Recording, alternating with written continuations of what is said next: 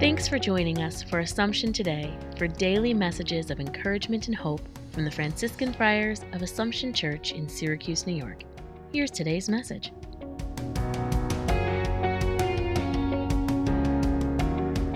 November 20th. The words from the book of Revelation today remind us that the words of Scripture often are very attractive to us as we hear them. But as we strive to put them into practice and live them out, they often prove more difficult and challenging.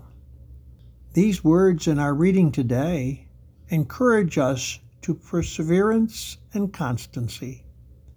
What a great thought for challenging times such as we live in. Amid all the negativity around us, the gospel message urges us to be positive in our approach to each day.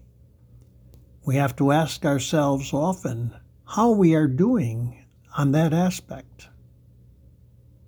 Lord, thank you for the encouraging message you speak to me. I trust you to help me in the difficult moments. Thanks for joining us today. Connect with us online at AssumptionSYR.org.